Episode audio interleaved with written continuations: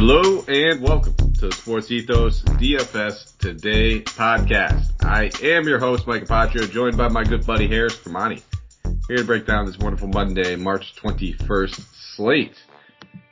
I mean, looks like it's going to be a, a fun one, Haaris. I mean, after I just got bounced out of playoffs uh, in my one of my main leagues that you are in as well, uh, I need some fun, man. So we have nine games to talk about. But how are you, my friend? Yeah, I mean, you lasted one week longer than I've done in pretty much most of my leagues, given that my drafting strategy just happened to all revolve around guys that pretty much left the season for me. So, yeah, uh, I know the feeling. Not my most productive year as far as fantasy is concerned, but uh, DFS hasn't been bad. So let's see if we can keep that train rolling at least.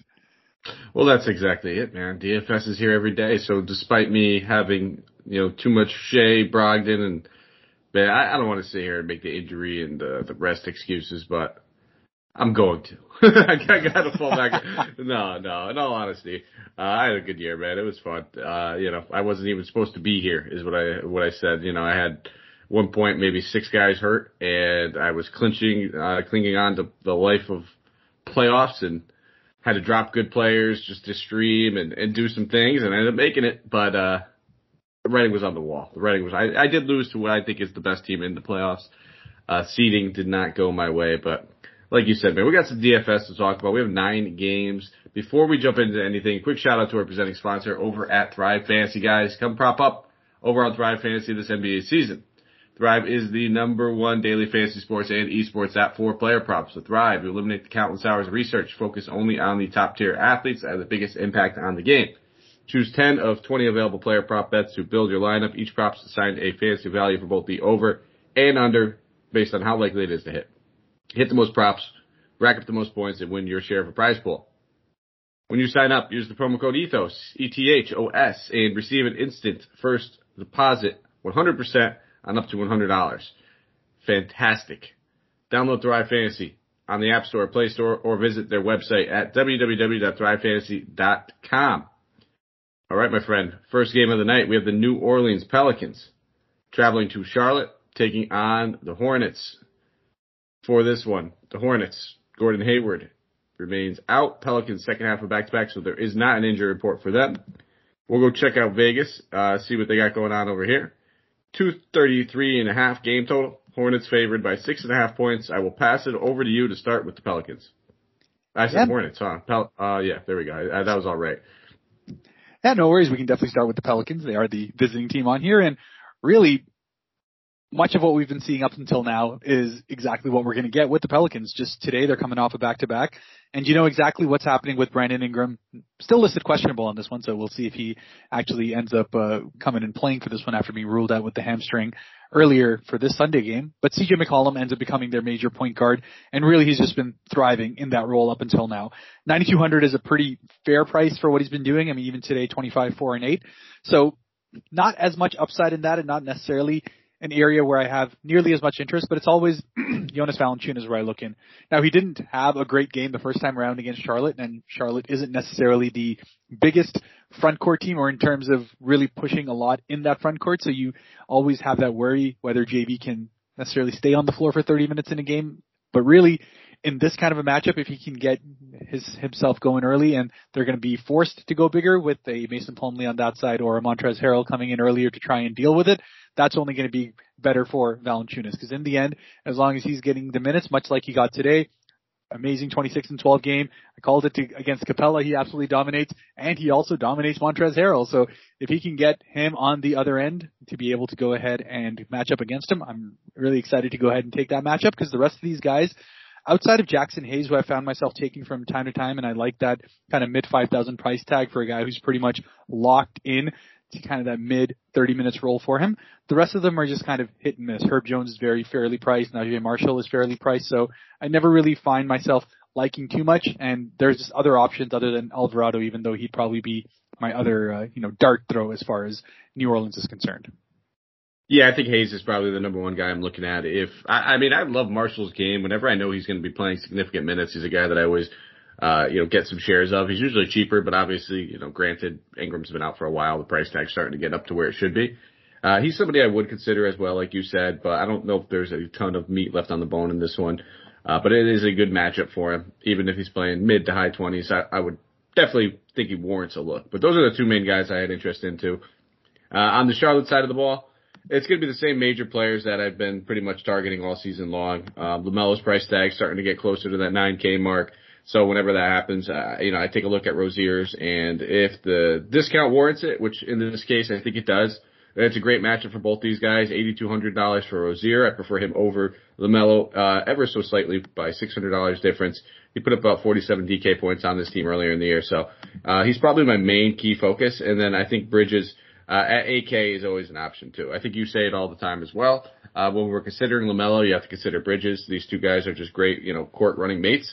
Uh, but those are the three that I have interest in. I'm not really crazy about a ton of the value over here. I mean, PJ Washington at 5,200. The minutes have been a little up and down.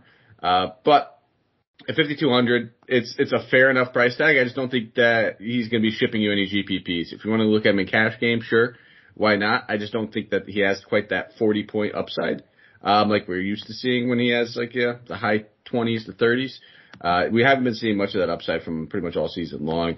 And then I wouldn't sleep on like Plumlee and Harrell just because they're going to need as much size as they can going against Jonas, but in that Jaxson Hayes front court.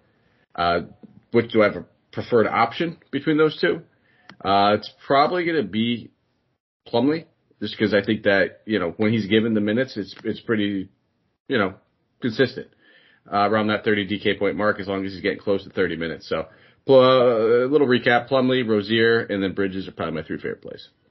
Yeah, fair enough, and I don't think you can go wrong with any of those guys up at the top over there.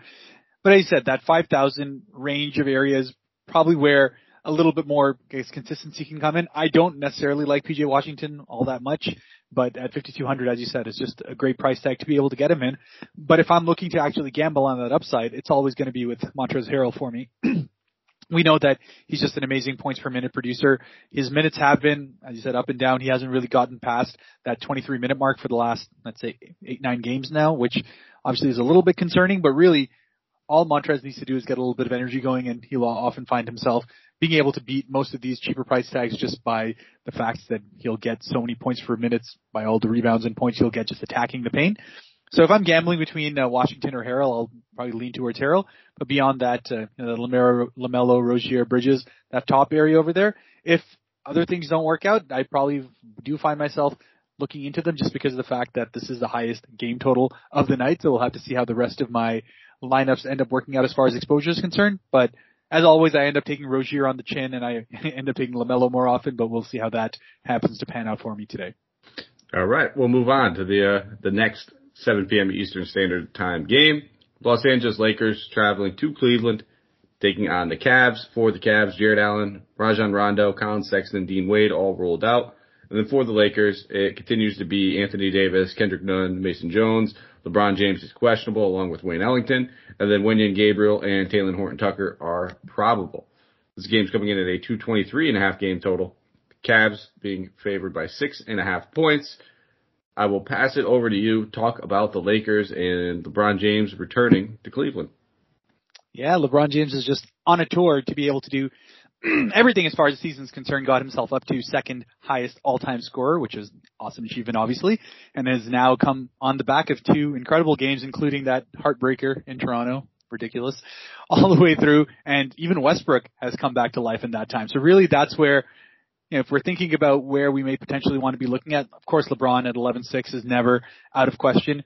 He's getting to a price tag where you basically need him to drop 60 for you to feel comfortable with it. And well, given the fact that this is his homecoming, he always saves something special for Cleveland themselves. I wouldn't put it past them to be able to go ahead and get that 5x plus on it, but it's really between that. I actually do think Westbrook has more meat on his bone based on his price tag. It was always just a matter of time for me as to when he'd get himself back on track. And for two games straight, he's done that now at 50 DK points. It's not necessarily that you want to be chasing the DK points itself, but it's more just how Westbrook has played. He just is one of those where he's clearly decided that, you know, forget everything else. I'm just going to go and play my game and be exactly what I have been up until now, which has been an hustler through and through. And he's starting to get that back and kind of everything else falls into play for him. So I actually may find myself having a little bit more Westbrook other than LeBron in this one and we'll see how that works out, but I'm liking what I'm seeing from him. I'm pretty much on the opposite side of it. Um, I'm not going to fault you for playing Westbrook. Like you said, he, he the near triple double stats is what we're looking for whenever we're paying that price tag and looking at Westbrook. Um, I just like the sense of security with LeBron James. The price tag is where it should be. You know, moved into the second leading scorer role, like you just said, and then on top of it, playing Cleveland. So little narrative there. It's in Cleveland. Uh, I I just think this Laker team. I mean, now I believe the you know barring the standings and what happens tonight, they're tied with the Pelicans for that nine seed uh, for the playing game. They're just going to continue to need to run as much as they can through LeBron James. So, granted, I get it. Westbrook's playing much better. Um, I haven't played. I think the only times I played him is when LeBron sat, and even then it didn't work out for me. So. It's one of those situations where if he just goes out there and starts Westbrooking it, Westbrooking it, no pun intended, I didn't mean to do that, uh, Westbrooking it, uh, then I'll take that one. I'll take. I hope he's not listening, man. He'll be pissed. Uh, I'll take that one off the chin. Uh, that's all I'm looking at over there for the Lakers would be LeBron. Uh, and then for Cleveland, I mean, this is just a fantastic matchup for everybody. I mean, it's, it's very similar to just at this point, a team going against the Rockets is the way I look at a team going against the Lakers. Uh, that Garland price tag, it's 9-3. It's expensive. It's up there. So I probably won't be paying that one. I think that we have other guard value that we could look to. Uh, but I do want to look at like a little bit of the front court between Mobley, um, probably not going to be playing Markkanen as much in this uh, matchup. I had a ton of him uh, in that last one, and let me just tell you, didn't feel good. It, it, it really didn't. Uh, I I had so much of, uh, and I got burned heavily. So I would be probably looking at Mobley the most part. I think Kevin Love's in a good spot here too at 6,200. If you want to look at him in tournaments, not somebody that we could really trust in cash. But I'll leave my uh, my play to those two guys. And then I definitely want to keep an eye on Levert because I know that we saw little rumblings that his minutes restriction may be lifted by Monday. And if we get the news that it is lifted, he's going to be able to play at least 30 minutes at 6,100. I will have plenty of shares of him in this matchup. I think this could be easily a 35 uh, to a 40 DK point game for him if he's playing 30 plus minutes. So uh, Mobley, Levert, and then maybe a share or two of Kevin Love in large field GPPs. Yeah, I think I'm right there with you. Uh, Levert was the main guy I was looking at as well, and it was purely because hey, he finally got up to 29 minutes in that Denver game. Yes, it went uh, back into that kind of 24 range against Detroit, but really, as long as he's getting into that kind of regular minutes rotation, we'll find out, as you said, more going into the game. I do expect this to be one of those games where he can get right. If there's an, an opposition, a defense that a guard can really feast against, it has been this Lakers team all year long. So for Levert to be at that price tag, we've seen him have consistently that 40 DK point upside as long as he's getting his shots to go, which really from an offensive standpoint, he's looked fine. Uh, the shots have been good. They just haven't been going in. Just literally watching, he's had a number of them roll out on him and really it's just a matter of seeing one or two go down for him to really get back onto the horse. And for him to have a couple of bad games going into this is probably going to make his ownership a little bit low as well, which is really what you're looking for in a GPP situation. All right, we'll move on to the next game. We have Portland traveling to Detroit, taking on the Pistons. Uh, for the Pistons, Diallo, Jerami Grant, Frank Jackson, Chris Smith, all ruled out. Kelly Olynyk, Cory Joseph are both questionable, and then Killian Hayes is probable. And then no injury report for the Blazers. Second half of the back-to-back for them. 223 and a half game total. The Pistons are favored by seven and a half points. Not something that you'll say very often. Uh, but part of the tankathon continues. Uh, we kind of saw. I think it was, what was it, Detroit versus Orlando, where they just started sitting everybody, and the next game everybody's good to go. Uh, I think that's kind of what Detroit's doing here by sitting Grant, uh, after he's coming off of a 40 point actual game. But I will pass it over to you to talk about these Blazers. Yeah, this may be the battle of the two most or two least talented squads in terms of what's actually coming on the court at this moment right now, especially with all the uh, with the injury uh, uh, that Portland is facing, and of course, I mean Detroit really just has Cade and not much else, so not going to be one to watch. But as far as DFS is concerned, there is a lot to potentially look at. Uh, first and foremost, as far as Portland's concerned, I, I'm kind of not uh, going to back away from Josh Hart anymore. As I mentioned on the last podcast as well, it's clear that he's starting to relish this idea of being that first option on an offense where really no one else can be truly relied on to be able to get you uh, buckets on a consistent basis. There's just plain and simple not enough shot making talent that we're seeing on the Portland Trailblazers and Josh Hart regardless of how everything works out, he's going to be playing that 30, 35 minutes. He's their best defender at this moment as well. So it's just a great position for him to be in from a kind of personal stat stuffing standpoint. So why not take part of that? So for 8,000, I mean, while there are other guards that we've talked about, You know, you talked about Rozier earlier. You talked about potentially Lamelo earlier than that. I'm gonna I'm gonna go ahead and say that Josh Hart is in a position where he has absolutely nothing but the greenest of green lights. No one else is gonna question what shots he's taking. So I'm down to go ahead and take him. And then beyond that, I've, I've always looked at kind of that trifecta of Watford, Brandon Williams, and Eubanks. Uh, Brandon Williams is probably where I have more of my uh, more of my focus just in general as that starting point guard for them as a guy that's going to be getting whatever minutes that he can get. He is coming off a mediocre game uh, today against Indiana, while on the other hand, you know, Trendon Watford actually did play quite well.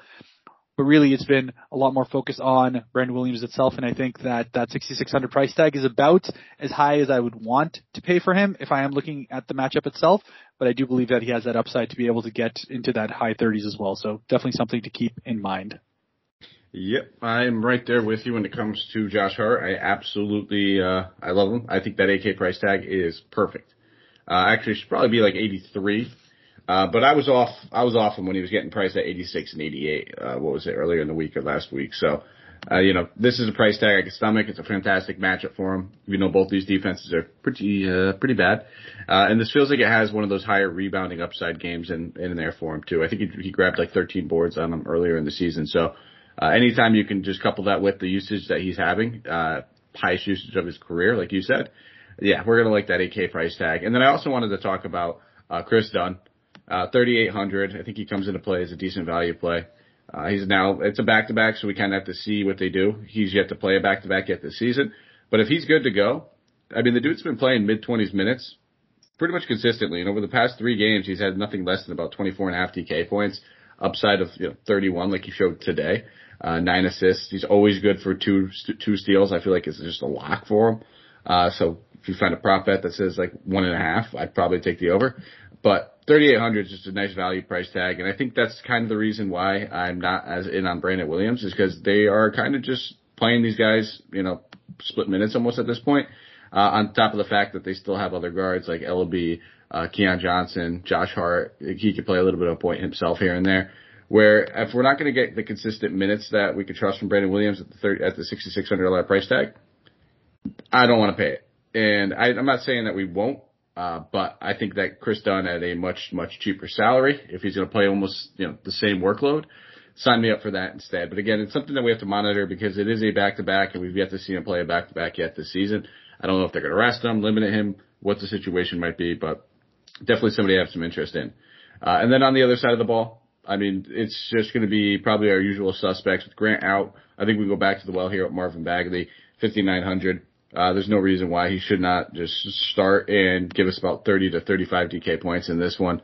Um, I think that he's probably my favorite option over here. I don't mind looking at Saddiq Bey anytime that we know like Grant or Cunningham's going to be out. He always gets a nice little uptick in usage. I don't expect him to have the 51 actual point game like he had against Orlando. Uh, but we're talking about back-to-back games with at least 40 and in that last one, that was with Grant scoring 40. So 7100 isn't my favorite of price tags, but if you wanted an option, I think he finishes as the highest scorer in this game. Uh, actual scoring points. I think he's got a very good chance of doing that. Sure, why not? And I don't think I'll end up landing on Cade 8400. He's worth it. Don't get me wrong, but like you just said, we have other options. I prefer Rozier. I prefer Hart, and that's only three games in that we've talked about. Yeah, absolutely. I don't think there's too too much to add on that. That being said, I do kind of always keep an eye out on Isaiah Livers. I do think he'll get back to his uh, minutes rotation that he was seeing even a couple of games back, and that was with Jerami Grant in, in as well because he has the capability to be able to play that three-four combo. So at 3,200, if it's uh, if there's any sort of rumblings that either he may get an opportunity to start or if he's uh, going to be getting a couple more minutes coming his way, he's always in play for me at his price. All right, we'll keep it moving to the next game. We have Utah traveling to Brooklyn uh, for the Nets. Aldridge, the report came out that he's going to miss at least another week. David Duke Jr. is in the G League. Joe Harris, Kyrie Irving both out. Ben Simmons remains out as well. Uh, Jazz do not have an injury report. Got to keep an eye on them. Uh, second half of a back to back. But we saw Conley sat out. It was mostly due to the maintenance reasons, and it being a back to back. So he should be good to go in this one on the second end of it. Uh, and then we have to keep an eye on Bogdanovic, who the calf has been bothering him some. So he sat out Sunday as well. I will pass it over to you to talk about the, oh, hold on, my fault. Uh, we gotta get the game line. 229 and a half. Brooklyn being favored by one and a half points. Yeah, and this is set to be the closest game as far as uh, Vegas is concerned for the entire slate. So definitely adds that little bit of interest in, in terms of the stars for these games. I mean, just as I spoke about on the last podcast as well, I just think Rudy Gobert, plain and simple, is just far too underpriced for any sort of competitive game to be able to go ahead and put him out. So if he's below 8,000, I mean, yes, he didn't get that big double double today, but he was still able to drop four blocks alongside a 14 and 9.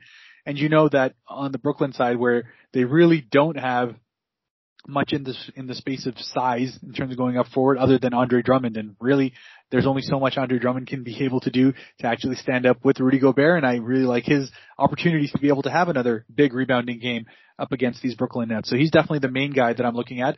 Uh, Donovan Mitchell as expected into in New York came in and just absolutely lit it up 36 8 and 6 but it is uh, a back to back for him as well and uh, he himself has been kind of dealing with his own uh, calf issues as well. So we'll have to see if, if they decide to do something on that end for him. But if he's playing and he's looking good at 9,000, that's always uh, someone who can be kept in play. But again, we've just spoken about so many guards that are in that 8 to 9K range that it's just hard to be able to say that, hey, Donovan Mitchell is going to be the guy that I really uh, see myself as having that kind of pure upside because Josh Hart could just as well drop the kind of points that we would uh, expect from that just given the fact that his usage is going to be where it is. So beyond that, uh, I am keeping an eye out on what uh, Conley and Bogdanovic end up doing because if that happens, then Jordan Clarkson just by default ends up being someone that shows up on a number of my lineups. He's had three great games now, so it's kind of hard to ignore what he has been doing and his price tag is rising up as an exa- as as a result of that, but really, if he's going to be shooting between 18 to 20 shots as he is at this moment, I'm gonna, I'm good. Sign me up. He's going to be that main usage guy for me outside of the uh, two major guys, and that may be where I'm looking to get that little bit of exposure if I don't want to go all the way with Mitchell. I'm pretty much just right there on Gobert. I think that anytime he's less than like 8,200, I'm gonna probably be on the over as far as shares of him. This is, like you said, a fantastic matchup. Uh, should be a very competitive game. Just way too cheap. If you're just looking for somebody who's cash worthy, he's GPP worthy, he always gives us a nice comfortable floor because his rebounding and block upside. Uh, sign me up. He's gonna be the main guy of interest. I'm not saying I don't like anybody else on here. I think those guys you mentioned are in play, but on a nine game slate, in all honesty, just probably don't see myself going to him too too much unless we see that Mitchell's ruled out. And I wouldn't even mind taking like a stab at Conley at 5600 uh, knowing that he had that night off before, the little bit of a rest purposes. This feels like it's a fantastic matchup for him. Uh, just somebody again that I think will be extremely low owned.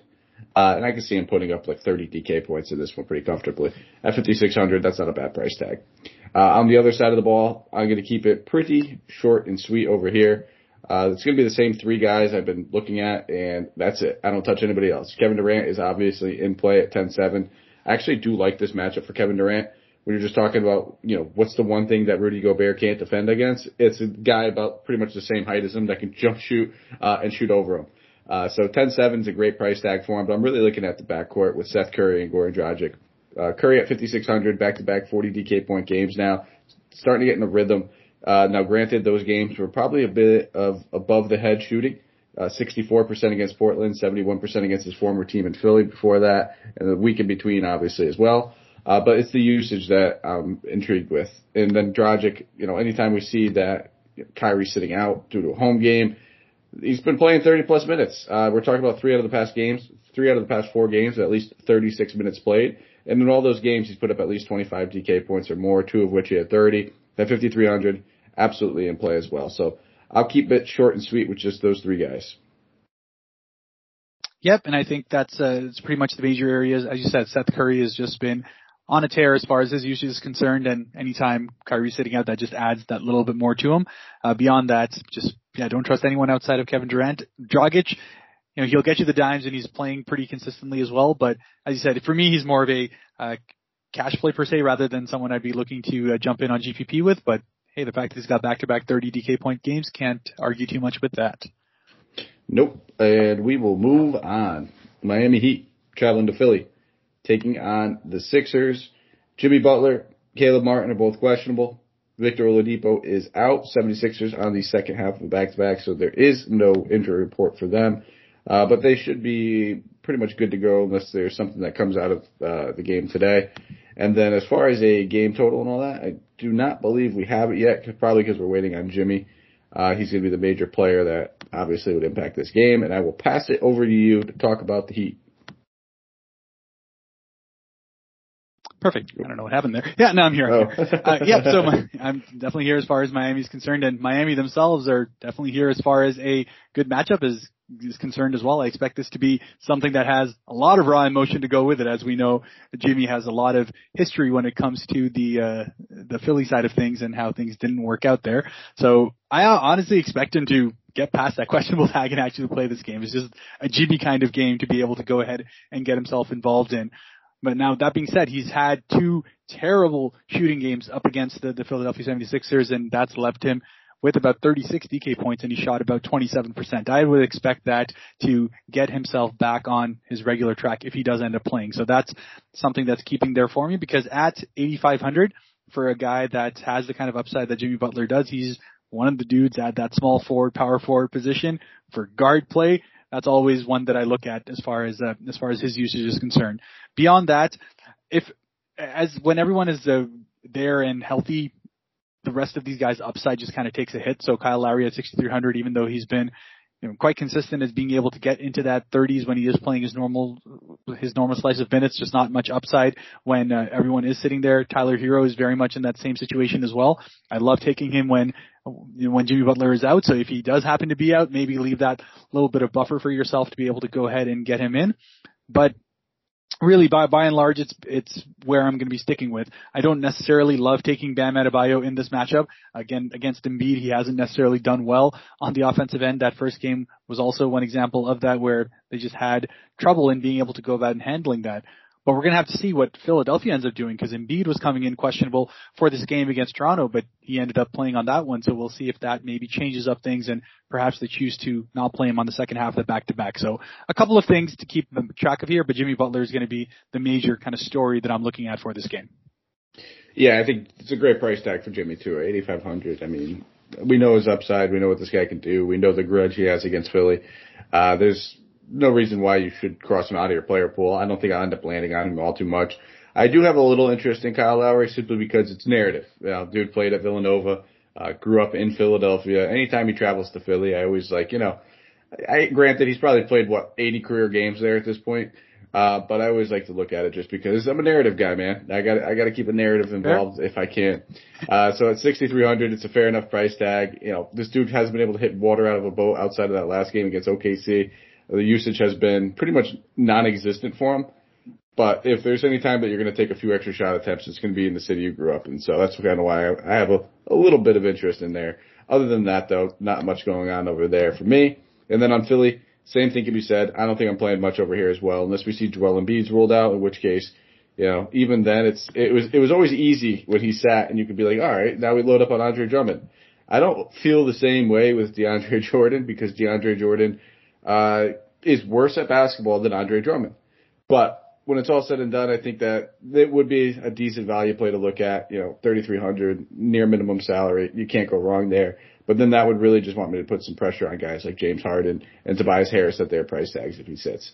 Uh, both those guys would be too cheap if there is no Embiid on the floor. But if they're all healthy, I'll probably avoid this game as a whole. Yeah, fair enough. Other than you know, obviously looking at Matisse Thybulle, right? He seems to get to play all those minutes when uh, when either if Embiid is there or not there. I mean, even today against against the Raptors, he's just put on a uh, absolute clinic as far as stocks is concerned. Seven stocks, can you believe that? Three steals, four blocks. But yeah, just by and large, as you said, uh, there's just so many options on this slate in general. Philly on a back-to-back is always a bit iffy just because they're clearly focused on uh, ensuring that they're just healthy as far as the uh, playoffs are concerned. So I'm actually like I'm worried that if I take either an Embiid or Harden on this one, I'm going to get rugged right at the end where they decide to go about and rest them. And the fact that this game is not right at the beginning, that kind of throws a little bit of my lineup uh, lineup construction into disarray if that does end up happening. So I'm kind of taking it on the chin by and large with that. And uh, yeah, I'll just honestly I'm going to be avoiding Philly outside of no joke Matisse Thybulle. That's your guy, man. That is my guy. that is, that, that is, is never, it's going to be my guy until the end of time. Yep. Oh yeah. All right.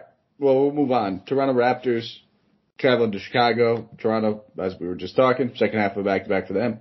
Uh, but for the Bulls, Lonzo Ball remains out, and Patrick Williams has a chance to return. From everything that we're hearing, it sounds like he will be back in the lineup uh, for this Monday game. 220, 225 and a half game total. Chicago being favored by four and a half.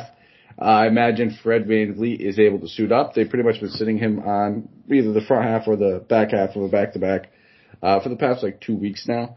So I'm expecting him to be available. But why don't you talk about this Toronto team? Yeah, absolutely. And you, you say you loved your narratives. Remember, Fred's going back to essentially his hometown. He always says he's from Rockford instead of Chicago, but Chicago is always a homecoming for him as well. And at 7,900, I expect that he'll do anything to be able to go and get on the floor here at the spot where he grew up and watched basketball. So excited uh, to be able to see that. He's definitely like absolutely just bold on my player pool. He's probably my favorite uh, mid-tier guy. Spoiler alert but just by and large, I think there's a lot to like as far as this uh, this matchup is concerned. I do expect this to be a very competitive one all the way through. Chicago at home has always been exactly that, and the fact that you have DeRozan on the other end as well, it just adds so much flavor to all of it. So I expect that the starters do get heavy run in this one, and just by extension of that, you know exactly where uh, the usage is going to go as well. I mean, outside of that, it's really just been Precious Achiuwa that I've been really loading up on pretty consistently for the last couple of weeks now since I've called the fact that he is getting far more comfortable with the rotations, getting far more comfortable with his you know, defensive positions, all of that to be able to keep him on the floor longer. That price tag has always been in play. Uh, Boucher is just one in general that I plain and simple avoid. He's just way too hit and miss and I expect that with the, the Chicago having a little bit more of a beefy front court, uh, in Vucevic who has historically just killed Boucher. I expect him to get less minutes in this game and in, in favor of a, a Precious Achiuwa and maybe even a Kem Birch sighting. So if you're looking for an area of value to be able to look into, that's where I'd see it. Other than that, though, it's going to be a Van VanVleet and uh, you know a little shout out always to Gary Trent because he's Gary Trent. Oh, dude, you gotta get you gotta write your guys, man. I mean, gotta gotta get you know he's a big fan of the pod too, so you know he's listening. Uh, I'm right there with you though. I, I, anytime I've been playing VanVleet under that AK mark as much and as often as I possibly can. And listen, uh, it hasn't been working out for me as of recently, but you, you said it, man. I'm a narrative guy. Uh, you give me the fact that there's a narrative coupled with the fact I think he's averaging like 46 and a half DK points against his team this season already. So sign me up, man. I am, I'm good to go. Uh, I'm all over VanVleet. Also, the shooting guard eligibility is a huge factor, but when it comes down to it, who do you see yourself having more shares of? And you could say uh, the easy answer is I'm going to have both, Hart or VanVleet.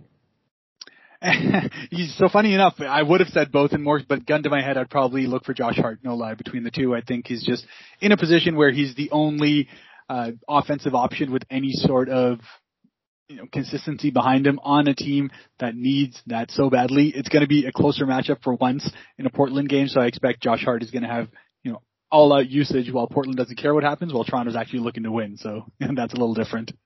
I like it, my man. I like it. All right, we'll move on to the Chicago side of the ball. And this is where I get my biggest, uh, my biggest, uh, like, ulcer, I guess you could say, of the night. Because Vooch is way too cheap, man. At 7,800, he's the same exact price as Gobert. And it's to force me to make some decisions, uh, because I absolutely want to have some Vooch at that price tag. 7,800 far too cheap, coming off of two down games. Granted, both those games were pretty much blowouts, uh, where he's only played 26 and 29 minutes. When this guy gets 30 minutes or more, he's going to probably routinely put up 40 DK points more often than not. You said it. He kind of owns Toronto in three games this season. He's averaging almost 50 DK points against them in only 35 minutes. Yeah, I think Vooch is going to be my top play over here. He's probably one of the only guys I'm looking at. I wouldn't fault you if you wanted to go look at a LaVine or DeRozan. Uh, but I try to pinpoint these matchups and when, you know, try to find which guy of those three I'm going to have the most shares of, and it's just going to be Vooch based on the price tag of where he's at right now. Fair enough, and you know Vooch is 100% in play. I thought I was going to go the the other way and be like LaVine is the guy from price tag perspective that I've been looking at. In general, between the three, it's the guy I end up looking at most. But just the fact that you know, much like when we talk about when Minnesota plays and we talk about who's got the upside between Anthony Edwards and D'Angelo Russell, that's pretty much been the same thing for me with LaVine and either of DeRozan or Vucevic. He just has that GPP flair that I'd like to be able to go ahead and drop a 50 and against Toronto, he has done that in the past. Not uh, not so far this year, but still 40 DK points over the three games. It just gives him just he he likes the matchup, and he's consistently been one of the few guards that's actually been able to have the wood on Toronto. So uh, it's going to be where I end up looking, and Vooch is 100% in play between Gobert and him. I'll probably lean towards Gobert personally speaking, but Vooch is definitely the more offensively talented player. So if it's not a big board game for uh, for Gobert, Vooch will probably end up outscoring him. But uh, just leaning a little bit more towards Gobert at this moment. Yeah, and I mean, if I gun to my head, um, uh, if I had to pick between them, I'd probably lean more Gobert as well, uh, just simply because I like that matchup. Uh, that's just a way, way better matchup, but they're both just too cheap.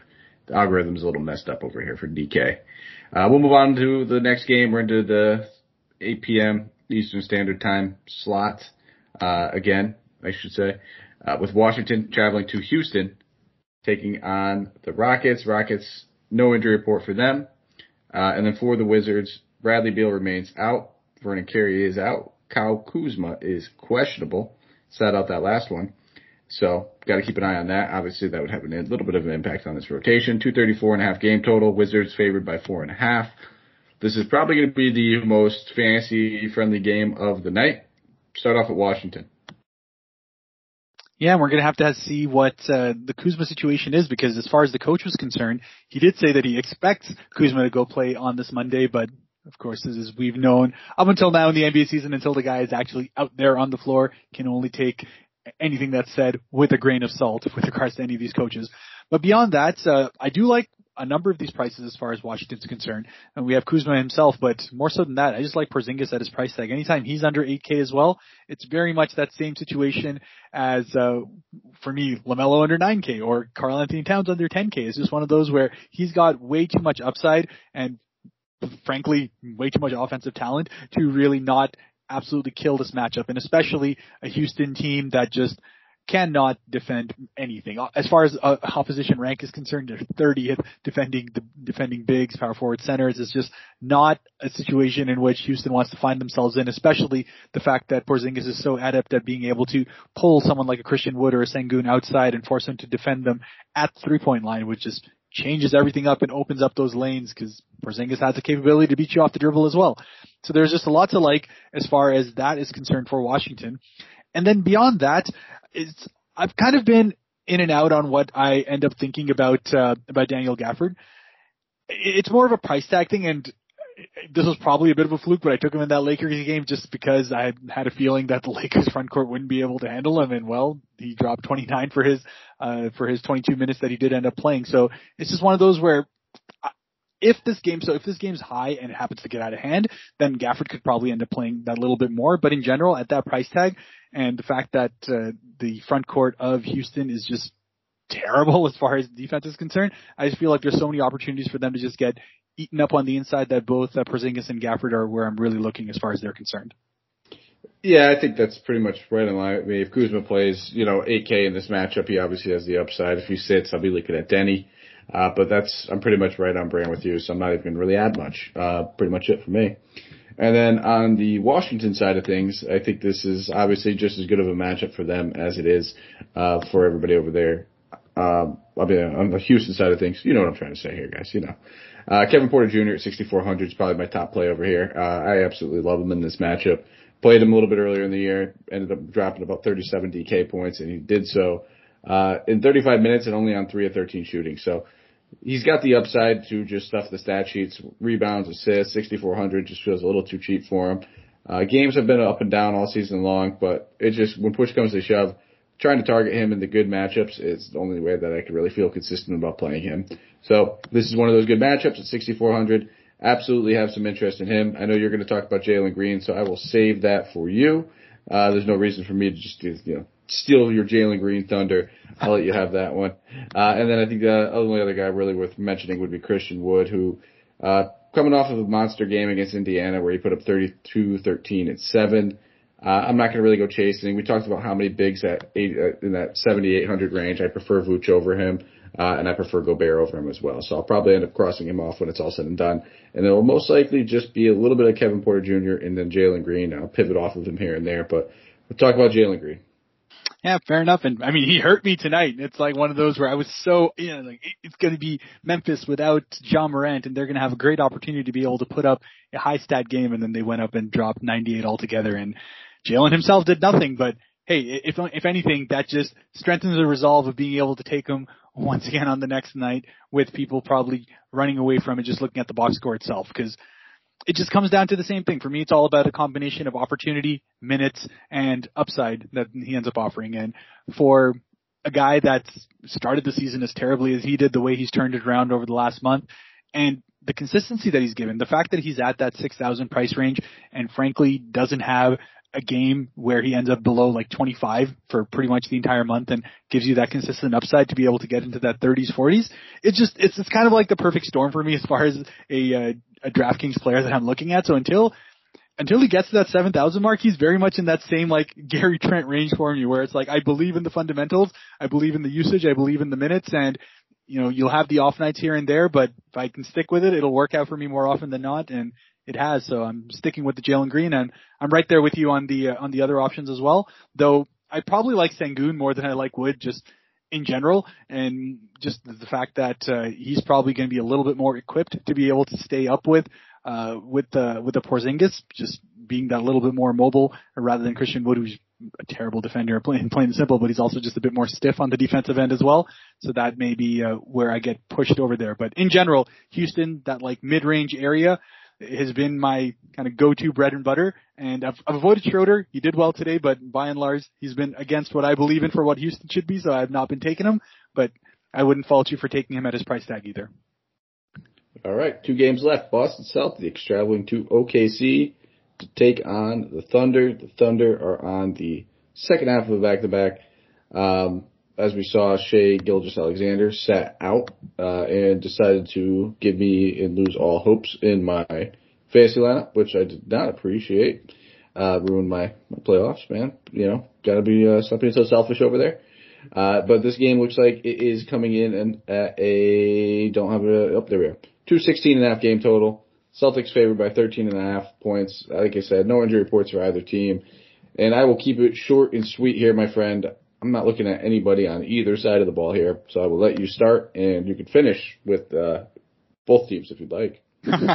yeah, I mean, as Boston, fair enough. I wasn't going to be taking anyone over here on the OKC side with uh, with me basically imagining that Shai is probably not playing for this Monday game. But again, we'll kind of find out how things go. But I think even now, like as much as Shai has been kind of fighting through everything to keep playing, I think at this point we're getting to a uh, period for OKC where they're okay to not uh, not playing nearly as much, which brings in Tre Mann into play for me as well as Pokusevski. Both of those are pretty much the only spot I'm looking at. And uh, Roby finally got his uh, his starting position back, and of course dropped in uh, 11 and 10 double double there. So that of course just makes it more of a headache to be able to think about as to what they're going to be as to what they're going to end up doing as far as their rotation is concerned. But really between those three is where I've been uh, looking at most of my usage. A Tre Mann is where usually end up with just purely because of his shot attempts. It's, this dude has the greenest of green lights and he just absolutely does not care what he does. Even today against Orlando, he went up and chucked 11 threes, 19 total shots and just from that volume is able to hit his hit his uh, salary pretty consistently from there. So as long as we find out that Shai is not going to be sitting, I am going to have uh, interest in Tre Mann and uh, and a little bit of uh, Pokusevski as well, who himself also had just an absolute god awful shooting night for the ages, shooting three of twenty, but was still able to get 29 DK points. So just know that they're going to keep chucking, they're going to keep missing, but they'll get their opportunities, and their price tags allow for you to have that buffer. All right, final game of the night. Minnesota Timberwolves traveling to Dallas, taking on the Mavericks. Mavericks, Tim Hardaway Jr., Theo Pinson remain out. And then for the Timberwolves, Jaden McDaniels, he's ruled out. We have Naz Reid probable. Karl-Anthony Towns is questionable. Uh, he injured his ankle uh, Monday when he scored, I think it was a boatload of points. What was it, 60? 60. Uh, yeah, that's insane, man. There's so many high scoring, so many high scoring games lately. I love it. Uh, so I'm expecting him to play, but keep your eye on it because obviously if he sits, that'll have a big impact on this entire slate, let alone this game. I will pass it over to you. Talk about the Timberwolves. Yeah, absolutely. And hey, KAT is over that magical uh, 10K number, so I can uh, kind of convince myself that it's okay for me not to take KAT today. And of course, that's going to mean that he is going to drop another 60. So take that with a grain of salt. But in general, I just think the price tags for these guys are relatively appropriate for where they should be. Again, that uh, D'Angelo Russell, Anthony Edwards situation continues to be a thing to look at. And this game is at a very significant game total over here. So it's something to think about from where you're actually looking at here because for once, I may actually look potentially at uh, at Anthony Edwards over D'Angelo Russell. Just one, given the fact that he uh, last year, I believe Anthony Edwards had like a 40 something point game against uh, Dallas as well. I'll have to go back and look at the exact box score, but he's had good games against Dallas. And again, with these price tags at where they are, honestly, you can't go wrong with either, either or of the two. Uh, just with all the guard opportunities that we've had, I probably would be looking more at like, as you said, Josh Hart, at Fred VanVleet, but there's absolutely nothing wrong with looking at either of uh, Anthony Edwards or D'Angelo Russell in this matchup. And there's just something about kicking that guy in that late night game, having him at the end there, and the fact that uh, Anthony Edwards has that small forward eligibility might push that just a little bit more in his direction. If, uh, in my opinion, if for me, uh, Jimmy Butler ends up getting ruled out, then all of a sudden I'm thinking of maybe pivoting a little bit more towards uh, towards the Anthony Edwards side of things. But we'll see how that ends up playing out. Ant Man is my number one play over there. If we see the town sits, you could look at Naz Reid, Jarred Vanderbilt. Both those guys obviously get a big bump. I'd probably end up leading more Reid than I would Vanderbilt just because the discount of $800. Uh, they both have the same eligibility at power forward and center, but Naz Reid would probably come into play as one of the best value plays if we see that Towns needs this night off on the Dallas side of things it's tough, man. I'm I'm really not interested in anybody. Uh, Doncic at 12k. You know, listen, it's Luka. You never you'll never hear me say a bad thing about the dude. Uh, does he warrant the price tag? Absolutely. But I think there's a few other guys that we've talked about prefer LeBron over him going back to Cleveland. I think Durant even at his price tag. Uh, but there's also just so much good value in the mid tier around that seven to eight K range that, um, you know, I don't think I need to go to Luka on this slate. So now that I said that, we'll be looking at a nice 65 to 70 DK point game from him. So again, if you were on him before, don't let me sway your opinion on this. I just don't see myself having too many shares of him. And in all honesty, as much as I like to get some some firepower in the late game hammer, I just don't think I'm going much of anywhere here. Now it looks like Bullock will finally be back in this one. Um, with that being said, keep your eye on it. He wasn't listed on the injury report last time, and uh, that ruined my stream. Uh, picking him up again, being selfish here, talking about my my my season long league uh, that I've been getting burned on. But and if he sits, I think that gives obviously a big bump to guys like Brunson and Dinwiddie to the point where we can actually consider them. Um, I think they're both in play as of right now. I think if I had to lean one more than the other, I'd probably lean probably lean more Dinwiddie in this type of matchup. Granted, Brunson's averaging 40 DK points against his team. Um, that was also without pretty much Dinwiddie being in that those games as well. So we don't really know what these two guys are going to look like next to each other in the starter matchup. Uh, but I, like I said, I, I still think I lean more Dinwiddie. But I don't think anybody's a must play or, or pop it off the page for me necessarily. I always like to target centers going against Karl-Anthony Towns, but I don't target Dwight Powell pretty much ever. But you talk about this Mavs team and what you're looking at. Yeah, I think you're pretty much at the nail on the head. It's it's really on if you're wanting to take Luka. That's what it comes down to. We spoke about uh, LeBron earlier as well, and honestly, the way my lineups are looking like at the moment, I may actually end up not taking any of these 10k studs and be fitting so many of these 8,000 and 7,000 guys that are really fitting in quite well for me. So with that in mind, between Brunson and Dinwiddie is probably where I may end up having you know, a little bit of exposure just to be able to get that night game in. But as I said, by and large, I think there's so much upside that we've spoken about up until now that if I have a couple of guys on the Minnesota side, I think that's that's good enough for me. And uh, we'll see what Dallas can do just to hopefully hit him by committee and uh, keep this game competitive without anyone specifically going off. All right, my friend, player tier segment. Give me your top tier stud. And there's uh, these top tier studs is is where I'm looking at, as I said, looking at that price tag to performance ratio, and Josh Hart just ends up working out for me. 8,000 is right at that mark, right? Where you're considered a stud, if I'm not mistaken. Yep, that's, no, you are correct. There you go. So right, right at 8,000 with the kind of usage, upside, minutes, and variety, sorry, versatility as far as his entire stat line is concerned just puts him in a great position for me. I know there's so many studs that have 5x capability over here, but I believe Josh Hart in the matchup that he is in has that capability to be that 6 to 7x guy and to have that in a stud category just puts him in a unique position for me. He's my guy. I like it. I will go with Mr. LeBron James then because I, I'm kind of right there with you, man. If I, I gotta, I gotta still tinker with the lineups a little bit and see if I even land on LeBron. Uh, if I were to spend over 10k, he'd be the guy I'm doing it with. But pretty much after Hart, I mean, we talked about a few of these other guys at 8k range. Like I don't, I'm not playing Mitchell really. I'm not playing Westbrook. I'm not playing Siakam Ball. Um, I just like so many other guys in that, like you said, seven to eight K range where this might be just one of those mid tier nights where we just hammer the mid tier. We talked about a few value plays. We'll get to that segment a little, but it hasn't been anything like tremendous uh, to warrant, you know, going and spending up on a lot of these other guys as well. I'm sure some will open up and, you know, things may change, but as of right now, uh, I think probably going to hit this mid tier range pretty hard, but I do like LeBron a lot. And if I am paying over that 10K mark, it's going to be on him going back to Cleveland. And then now to your mid tier range, which I mean, we probably both have about nine guys circled here. Uh, I will let you start. Yeah, fair enough. And that's 7,000 range is just so many guys that are of interest but I'm, I think I'm just going to have to stick with Fred VanVleet over here. 7,900, just right below that Josh Hart tier. I get to cheat and have them both be in that, uh, little mid-tier stud range for me. And as you said, there's just so many narratives that go with this. He's been great against Chicago in general and in a matchup that I expect to be super close all the way through. Uh, Toronto doing everything they can to kind of make their positioning as good as they can. Fred VanVleet coming back off a rest night. Just everything's in place for him to have another massive night here in Chicago. All right. I man, this is a tough one for me because I I feel like I just want to say, uh, you know, Gobert. You know, seventy eight hundred. I love. We've talked about him a ton. So I'm gonna go back to another route though. Uh, we talked about a few of those guys. You know, we got to try to get a little bit of value if we can somewhere. I think Kevin Porter Jr. at sixty four hundred. Um, I absolutely love that spot. I love this matchup. I like that price tag. It was a tough call, but I'll probably end up leaning Kevin Porter Jr. But when it's all said and done, man, I'm gonna, I'm probably gonna having more shares of Gobert. But I talked enough about him, and I want to put some light somewhere else. Uh, and then we will go to the value range, which, like we said, there hasn't been a whole lot of it. But give me your play.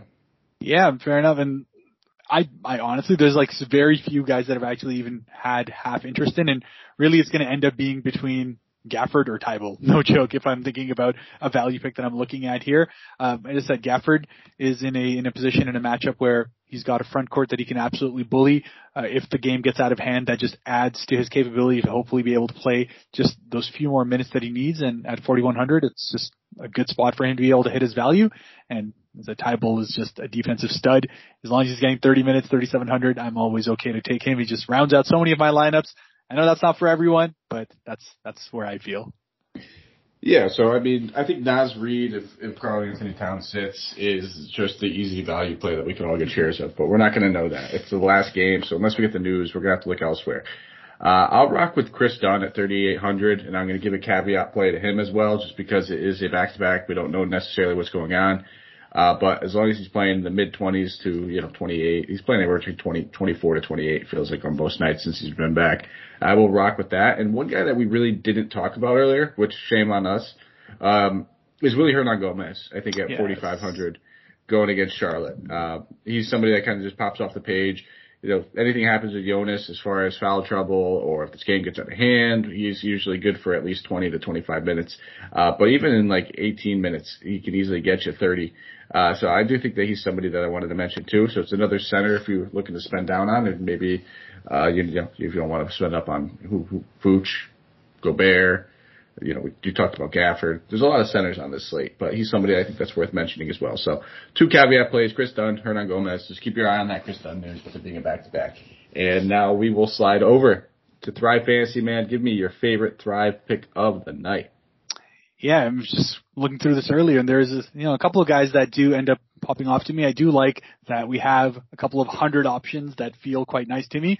But again, I, I just get to stay on brand. It's nice for me. Josh Hart, 24 and a half points and rebounds to be able to get over for 100 points. That is excellent. That's that's probably like an easy lock for me. He'll probably get that just in points itself. So that's uh, that's the major one that I'm really looking at for him. Yeah, I knew that was coming, man. I think we all we all knew that was coming, which I can't fault you. Uh, all right, I'll probably stay on brand then as well, and it's only going to be for 95 points, but one and a half blocks plus steals for Rudy Gobert. That feels like a lock as well. Uh, just talking about one of the best defensive stat stuffers in the league, and it's only set at one and a half going against a Brooklyn team who tends to play a little bit of a faster pace than Utah's used to. Should leave the opportunity and the door open to get that pretty easily, so I will lock that one in and feel good about it pretty comfortably. Um, I, I, was thinking, I was looking at a lot of these unders, but for, it's always just more fun taking overs than it is unders. Um, you know, you always, anytime you take an under, you bite your teeth if it doesn't hit because you're like, well, I, you know, I should have known that. But a couple of these unders had me, had me intrigued, but we'll go with the, we'll go with the sure things for this one. And that brings us home, my friend. That is everything. Nice 55 minute long podcast. So thank you guys as always for listening. You can follow us on Twitter at Mike Apotria, M-I-K-E-A-P-O-T-R-I-A. You can find Haaris at H-A-K underscore devil. That is H-A-K underscore D-E-V-I-L. You give us a thumbs up, five star rate and review wherever you might be listening to this, whether it's Stitcher, Spotify, iHeartRadio, iTunes, you name it, it is everywhere. We do appreciate it. We see a couple more trickling in. And now I will get it out on every single show from here until next Friday. Uh, this coming Friday, we will be doing a DFS Today DraftKings contest. Uh, kind of had things jumbled up a little bit. We tried to put one together and it didn't end up filling. Uh, March Madness, uh, podcast having issues getting published and a lot of other things may have played a factor into it. But it will be a 20 person contest on DraftKings, first come, first serve. So we will post that link. It will only be able to get posted obviously by Thursday night. I will be hosting the contest. It'll be $5 entry fee, single entry kind of contest. And then the way it will work is top three will win the money, but the winner will also be able to join me on a Saturday show and kind of jump on the air, get to know you a little bit, talk about what went into your lineup and why you did that and who you played and, you know, what your thought process was behind that. Will not be for an entire show, but we'll give you a nice little segment to jump on. So, uh, we're really looking forward to kind of doing something like that. So, Haaris, you better be in there. We're gonna have a lot of our pros in there as well. I'm sure Haaris will be. I will be. Uh, a lot of listeners. I know that we'll probably have a couple other people, voices that you're used to hearing being there as well. And we're not going to make it easy. So listen, it's not going to be the highest listener, uh, gets to jump on the air. No, you have to win. Yeah, it's that simple. Uh, and you best believe I like my Saturday shows. I get to do them nice and early and have my coffee. Uh, so I'm going to make it hard for you to jump on the air with me, but it, it, it'll be, it'll be fun. It'll be fun regardless. But, uh, Haaris, is there anything else you'd like to say before we get on out of here? No, that sounds super exciting to me. I, am sure the listeners would also just love to have that other view. And I, I'm going to go ahead and challenge that it may actually be the highest listener to get on there because, well, if it means we're doing our job, that means that the one who are listening the most are the ones who are most successful. So let's see if we can earn those five stars from you because I'm sure we have been. Absolutely, man. I hope, I hope we have. It's been, it's fun. It's been, season's winding down, man, and, uh, we've had a lot of, a lot of good things that happened this far. I know that a couple of us have, have won some decent amount of money, and it's definitely been a profitable season for me. And hopefully it's been for you guys too. So we'll leave on that note. Thank you guys for listening. It will be Santino and DJ Sammy Caps breaking down that Tuesday slate for you guys. As always, take care and let's go win some tournaments.